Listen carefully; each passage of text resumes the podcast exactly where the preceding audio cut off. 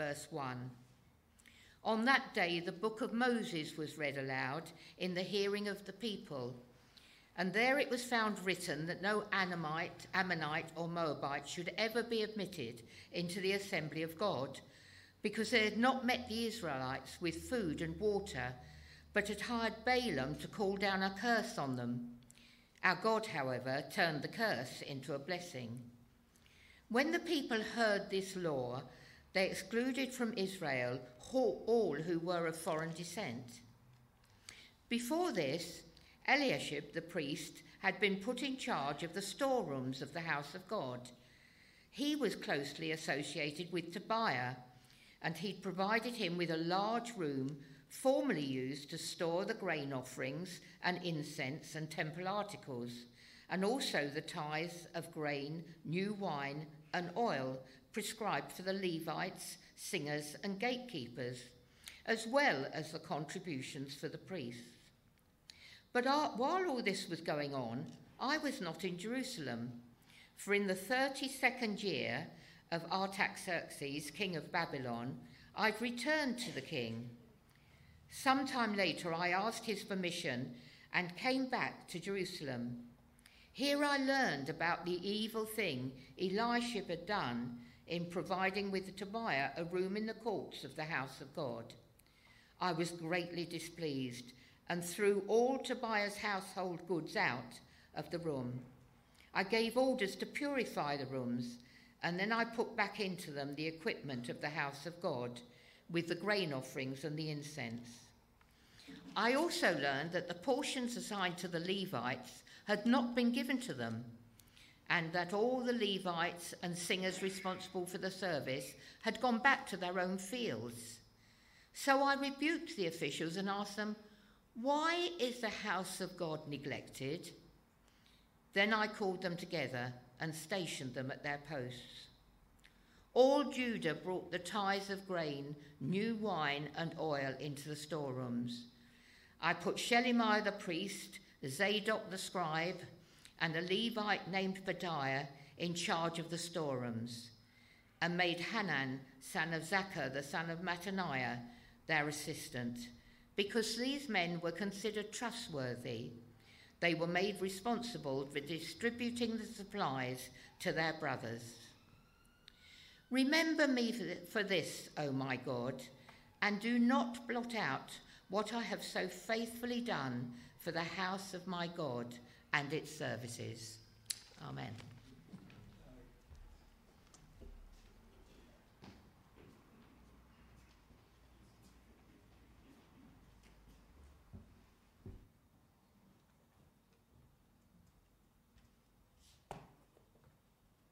When did you last read Nehemiah?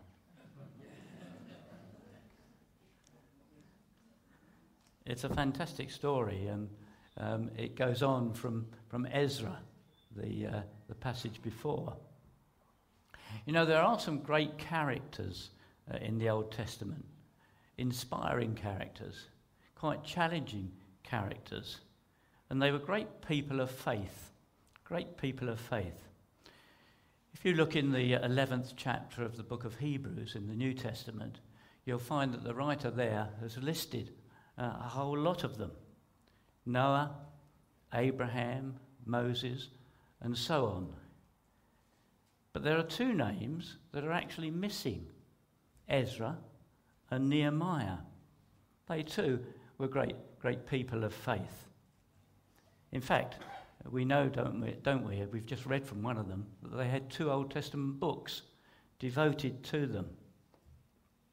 They were around at the time of the children of Israel's uh, Babylonian exile, which we've just heard. That was later taken over by the uh, Persian Empire around 600 BC. Nebuchadnezzar had, had sacked Jerusalem in 587 BC and carried off the people uh, to Babylon. And soon Cyrus, Cyrus of Persia, would take over. Cyrus was, in many respects, unlike his predecessor um, he preferred to leave his subjects uh, to their own lands, and he set about restoring them to go back to their native, native countries. So we read this passage uh, in the beginning of Ezra. Actually, it's repeated at the uh, end of the second chapter of uh, uh second book of Chronicles. Ezra 1, verses 2 to 4. This is what Cyrus, the king of Persia, says The Lord, the God of heaven, has given me all the kingdoms of the earth, and he has appointed me to build a temple for him at Jerusalem in Judah. Any one of his people among you, may his God be with him, and let him go to Jerusalem in Judah and build the temple of the Lord, the God of Israel, the God who is in Jerusalem. Royal approval there for the children of Israel to go back to Jerusalem and to rebuild the temple. And of course, he wasn't a Jew. He wasn't a Jew. You know, there are no limits to who uh, God can use in fulfilling his purposes. Now, skip forward about a hundred years, and Artaxerxes is now uh, king. Nehemiah is on the scene this time, and not only was he working within the uh, royal household, but he had risen to become the king's cupbearer. This was a very important and uh, responsible job that he had. There was also always a fear that the king would be uh, killed, murdered, quite often through, through poisoning. Uh, and so, among the responsibilities that Nehemiah had was to see to it that that, that wouldn't happen. He'd be a highly trusted member uh, of the king's court, the inner, the inner circle. Some 20 years into Artaxerxes' reign, he noticed that Nehemiah seemed, seemed rather distracted, downcast. We read that in Nehemiah chapter 2. So he asked him, what was, what was troubling him? News had, had reached Nehemiah that things were not good back uh, in his homeland for those who'd returned from exile. Security. Security was non existent. The city gates and the city walls were in disrepair. And Nehemiah was really quite distraught about this. We read this in the opening chapter of his book. A book, incidentally, which in many respects is, is a bit like a, a personal memoir of uh, Nehemiah's life and, and his exploits. This is what he said. Nehemiah says this in Nehemiah 1 and verse 4. When I heard these things, I sat down and wept. For some days I mourned and fasted and prayed before the God of heaven. Clearly, Nehemiah was very much a man of prayer, a long, detailed prayer here to God that we read in, in chapter 1 about the situation that the children of Israel were in. And then there's an arrow prayer when the king asks Nehemiah what he wants. We read that in chapter 2 and verse 4. Nehemiah's response was, Then I prayed to the God of heaven and answered the king. I love that phrase. I prayed, I, I prayed to the God of heaven and then I answered the king. You know, Nehemiah's prayers seem to me almost a masterclass in how to pray. A detailed prayer, an arrow prayer. You know, perhaps more than anything else, there's an intimacy an intimacy in Nehemiah's relationship with his Heavenly Father, with God. Perhaps there's a lesson there for each one of us. So Nehemiah is allowed to return to Jerusalem with the important responsibility of organizing the rebuilding uh, of the city walls and to re establish its security. A task which we read was completed in the extraordinary time of 52 days. 52 days. But you know, as important as national security was for the children of Israel, the need for the restoration of their religious duties and their relationship with God as his people, the chosen people, you know, that was even more crucial.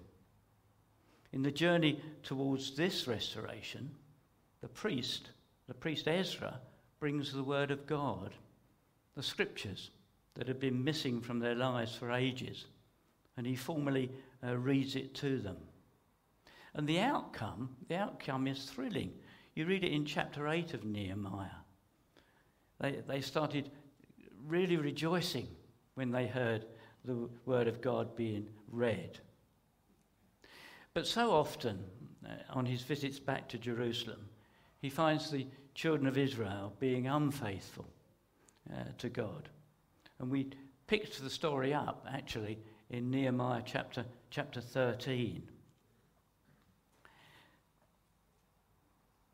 Nehemiah still had responsibilities uh, to the king of Babylon. So, although Artaxerxes had allowed him to return to Jerusalem, uh, on more than one occasion actually, he does return. He returns to his responsible position in the king's household. Later, he was allowed to go back yet again.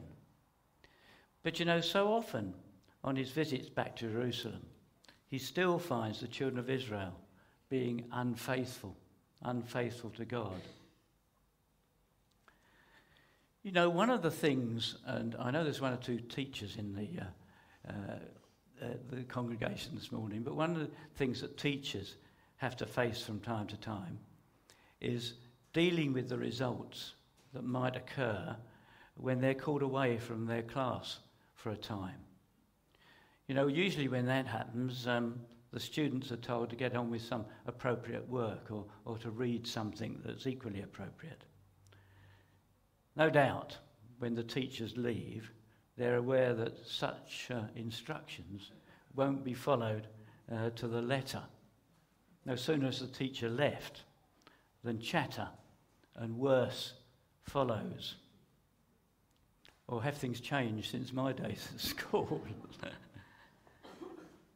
I remember one notable occasion when I was at school, um, and I won't uh, uh, really dwell on it too much, but uh, it wasn't actually during a, a, a it was a, an actual break in the, the, lesson time, in the session that we were having in the uh, physics laboratory. Uh, we were left, left to our own devices, and as I've said, obviously expected to be act in a responsible manner. some, some hope, it pains me to confess, um, I don't think you're going to believe this, but uh, it did actually happen. Um, a few of us decided to have a game of cricket. Um, someone had a tennis ball, uh, and we improvised for a bat. We found a, a large uh, cardboard uh, tube that we used. It does sound quite extraordinary, doesn't it? And irresponsible, which of course it, it was. Bearing in mind as well the expensive equipment that was uh, uh, around, the, uh, around the, the room, the laboratory. Anyway, we used the central aisle as the, uh, as the pitch, and the first ball was bowled. And I can't remember, but I may have been the bowler. Um, anyway, it was a good delivery, and uh, it deceived the batsman. Unfortunately, we didn't have a wicket keeper. Um, so the ball flew past the batsman, and su- suddenly everything went into slow motion as the ball continued on its flight down the laboratory, through the door to the preparation room, and demolished with excess of precision a piece of glass equipment with, with a terrible clatter. Needless to say, silence descended uh, on the laboratory for the first time since the teacher had left. I won't uh, relate to you the outcome or the repercussions of all this. Uh, in fact, I think to some degree I suffer from um, uh, guilt amnesia. Um, but uh, it just proves the truth that uh, your sins will find you out. You know, I can imagine if our old physics master uh, was familiar with the Bible, then I think he would have empathized with Nehemiah in the passage we've just read. Things didn't go completely smoothly, did it, for them? True to form, the children of Israel reverted to type. After Nehemiah left to return to Persia, they forgot. They forgot all about their religious duties, their faithful, faithfulness to God. Then, as Nehemiah returned to Jerusalem after his trip back to King Artaxerxes, he finds no small trouble in the Jerusalem cl- uh, classroom. Nehemiah had been with the children of Israel for 12 years as he directed the real rebuilding of the walls and the re establishing of the community of God's people. But with the work complete, he needed to resume his responsibilities and, and to return, return to the king, who'd been really quite gracious to let him go to Jerusalem in the first place. And what an eventful 12 years it had been. Against great opposition, the walls had been rebuilt, and a real community was being re established in order and discipline. So the religious life and the worship of God became part and parcel of their lives again. God was honoured as they listened intently to the reading of God's Word, the book of the law by the priest Ezra. And as a result, the people made sincere pledges to God. There was much celebration at the dedication of the wall. In chapter 12, we read this, verse 43 On that day they offered great sacrifices, rejoicing because God had given them great joy. The women and children also rejoiced. The sound of rejoicing in Jerusalem could be heard far away. That's lovely, isn't it? The sound of rejoicing could be heard far away. And yet, despite all that joy, all the acknowledgement of God's goodness to them, all their heartfelt worship to Him, as Nehemiah leaves them for a while, they seem to be gradually slipping back. Compromise in various forms begins to creep in. The teacher's out of the room. Very sad. Very sad. So, what do we find here at the beginning of chapter 13 that we've just had read? They seem once again to be mixing with those nations that would seduce them away from the one true God. The Ammonites and the Moabites, mentioned here, are in many respects typical of those nations. The reference to Balaam is fascinating. It's worth just pondering on that for, for a moment. After, after the Exodus, as the children of Israel wandered through the wilderness, uh, to the increasing alarm of nearby nations, so Balak, king of Moab, rather than making peaceful overtures to them, uh, sends for the diviner and soothsayer, Balaam, and for a, really quite a rich fee, uh, asks him to call a curse down on God's people.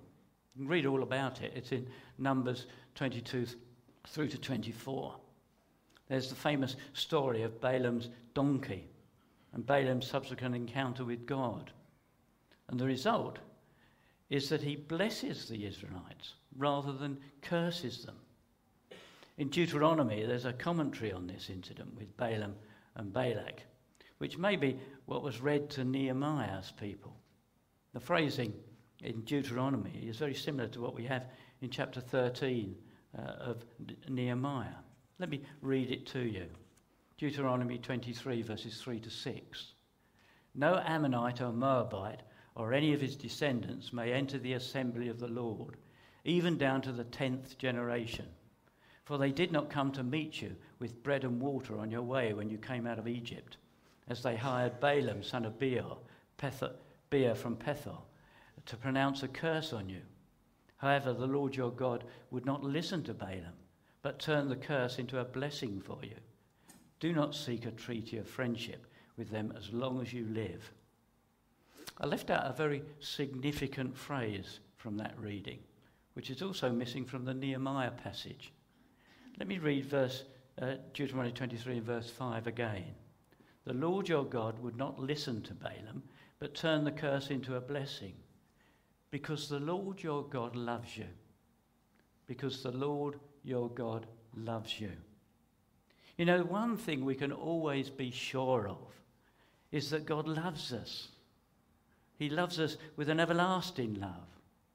He loved the children of Israel of Moses' time, despite the numerous rebellions and, and unfaithfulness. And he loved the children of Israel of Nehemiah's and Ezra's time, again, despite all their failures. You know, a lot of songs have been written extolling our love for God. But you know, such love, sadly, is so often shallow, transitory, and easily deflected. How different is God's love for us? The Psalms regularly extol it, don't they? As the opening verses of Psalm 33 put it, the earth is full of, of his unfailing love. Our very existence, the beautiful world we occupy, is all due to God's unfailing love. Some years ago, we had a church text uh, from Psalm 136 and, and verse 1. Give ten- thanks to the Lord, for he is good. His love endures forever. That psalm has 26 verses, and that phrase, his love endures forever, is repeated in each verse 26 times. You know, the children of Israel experienced God's love towards them time and time and time again. Even curses were turned to blessings. I wonder, is there a lesson there of encouragement and, and assurance uh, for us in our lives, in our experience? God's unfailing love. His love endures forever. So the Israelites of Nehemiah's time hear this account, this instruction from God uh, from the book of Moses. No Ammonite or Moabite should ever be admitted into the assembly of God. When the people heard this law, they excluded from Israel all who were of foreign descent. Stark and uncompromising as it might appear to our ears, they obey. For the children of Israel, God's people, compromise with the surrounding nations, with its serious religious uh, implications must be no more. Verse 4 of Nehemiah 13 introduces another serious problem uh, for Nehemiah.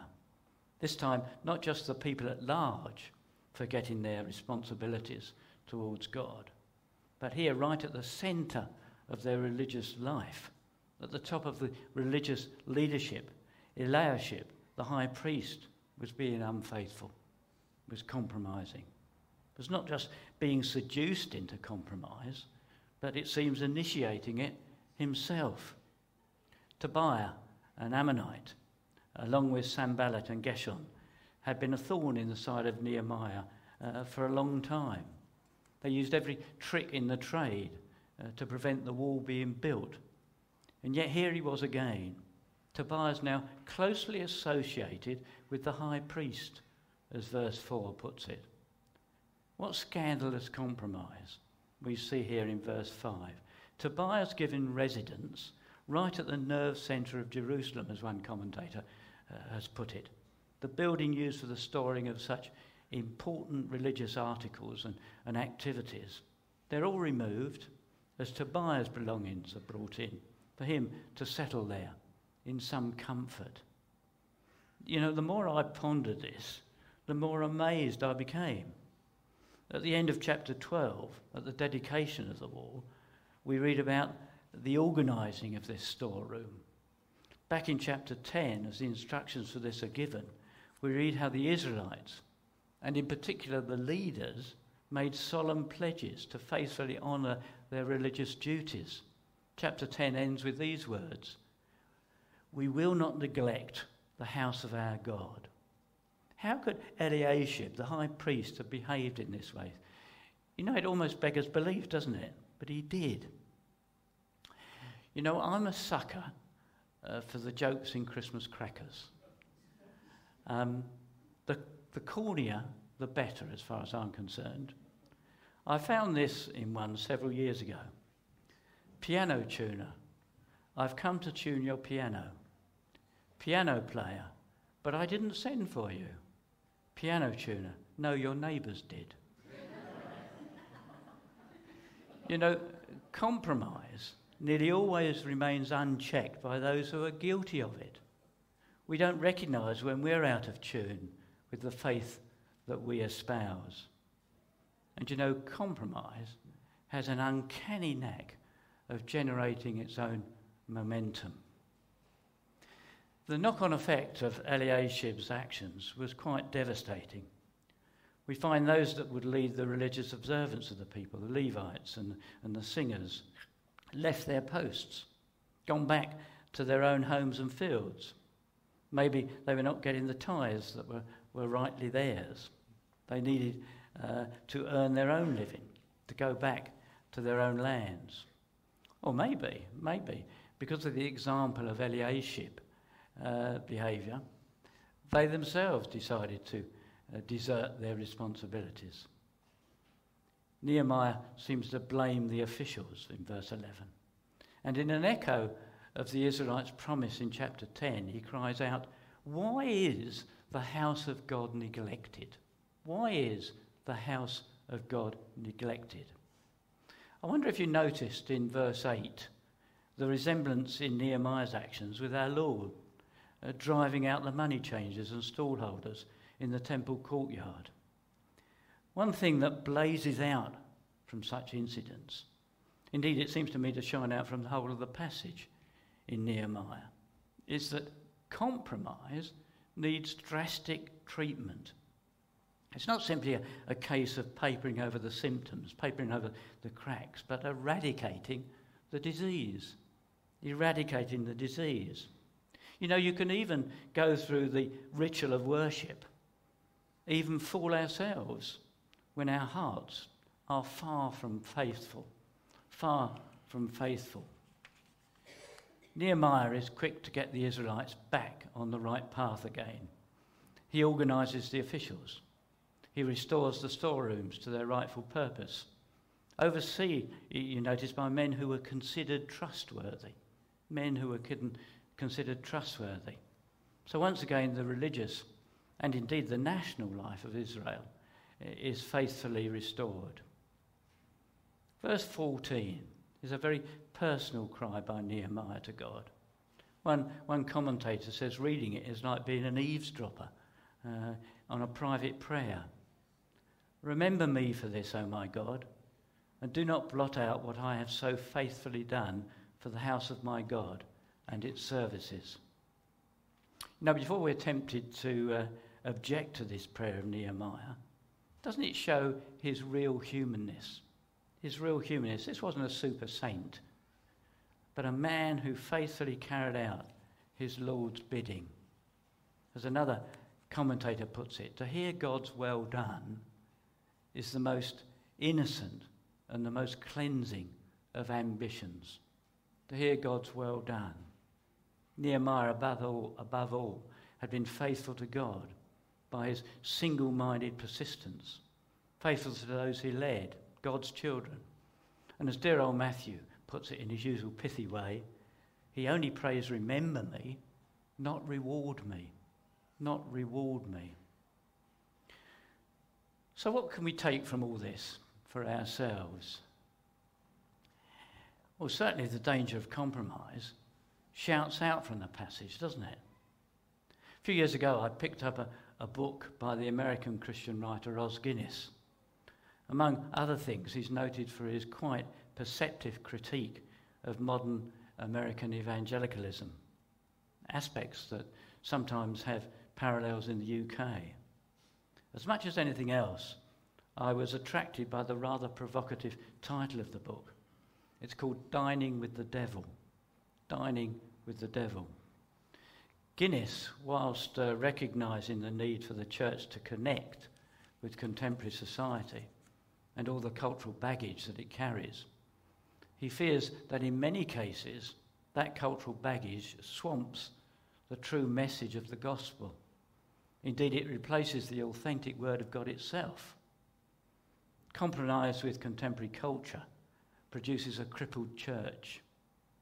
Guinness highlights the pitfalls awaiting church growth and mega church movements in America in their rush for contemporary relevance where one widely acknowledged maxim that he came across was the audience, not the message, is sovereign. This is what he says. It is perfectly legitimate to convey the gospel in cartoons to a non literary generation incapable of rising above MTV and USA Today. But five years later, if the new disciples are truly won for Christ, they will be reading and understand Paul's letter to the Romans and not simply the gospel according to peanuts. But compromise, you know, is not just a danger for churches, but clearly for individuals as well. We see illustrated, don't we, in that passage. Again, to quote Guinness, compromise is compromise regardless of when, how, or why it happens, though certainly there are qualifications. Thus, Christian compromise with the world is usually unconscious and not deliberate. It can be a matter of lifestyle as easily as belief. You know, we can dine with the devil even when we may only see him as an angel of light, uh, as Paul puts it. But whilst our passage focuses very much on compromise, it also highlights yet again the unique and exclusive position of the Word of God as the absolute guide, the absolute guide to faith and practice. Do you use your sat nav in the car, I wonder? When going on a journey that you're not particularly familiar with? We do, but Jean will tell you that sometimes I think I know better than the instructions. I'm, instructions that I'm being told on the sat nav. Uh, from the smiles, I guess one or two of you might have been like that as well. My experience is that when I do that, we end up in all sorts of problems. There's a recent journey that we had to South, South London uh, showed me. Coming home, ignoring the sat nav, what the sat nav was telling me, because I thought I knew better, we got lost. We got lost. You know, every time the actual word of God was read to the children of Israel in Ezra and Nehemiah's time, they returned to travelling in the right direction. They returned to travelling in the right direction. So came an outpouring of spiritual cleansing, of revival, of restoration, of sincere worship, and a genuine and sincere desire to honour God in all aspects of life. And how often this expressed itself in celebration and a joyful outpouring, rejoicing that could be heard far away, rejoicing that could be heard far away. You know, we can ever, never overstate the supreme importance and authority and all sufficiency of God's word. Many people here uh, will remember dear Dermot McDonald. He was uh, surely remembered by many of us with great affection and gratitude. He, in fact, was our first uh, moderator here, and then with Anne, he joined the church uh, uh, as members. He wrote numerous books. He was vice principal of London Bible College, later uh, London School of Theology. He was a visiting lecturer in America and in other parts of this country as well. And amongst the numerous books that he wrote, one was about the Bible. In fact, it was called The Bible. I suspect several of you may have a copy. As you would expect, I could have quoted several uh, passages from, from that book, but I use, use just one. God may have more light to break forth from his word, but he is no more light to give apart from his word. We can never grow beyond these everlasting words. We can only grow into them more deeply. And that, it seems to me, is an exhortation that all of us can take to heart. As the children of Israel absorbed God's word, so they returned to faithfulness. As we absorb God's everlasting words, as we grow more deeply into them, so we will shun all forms of compromise and grow in love and faithfulness to a God, to a God who loves us with an everlasting and an unfailing love. Let's pray. Heavenly Father, we thank you for your word. We thank you for this story of Nehemiah and his faithfulness to you. And dear Lord, may we learn from it. Lord, help us to uh, not get involved in any form of compromise, but to live faithfully to you, uh, to be constant in prayer, as Nehemiah was, and in your word as well. And so we ask that you will speak to us through what you have said through your word. For we ask it in and through our Saviour, the Lord Jesus Christ. Amen.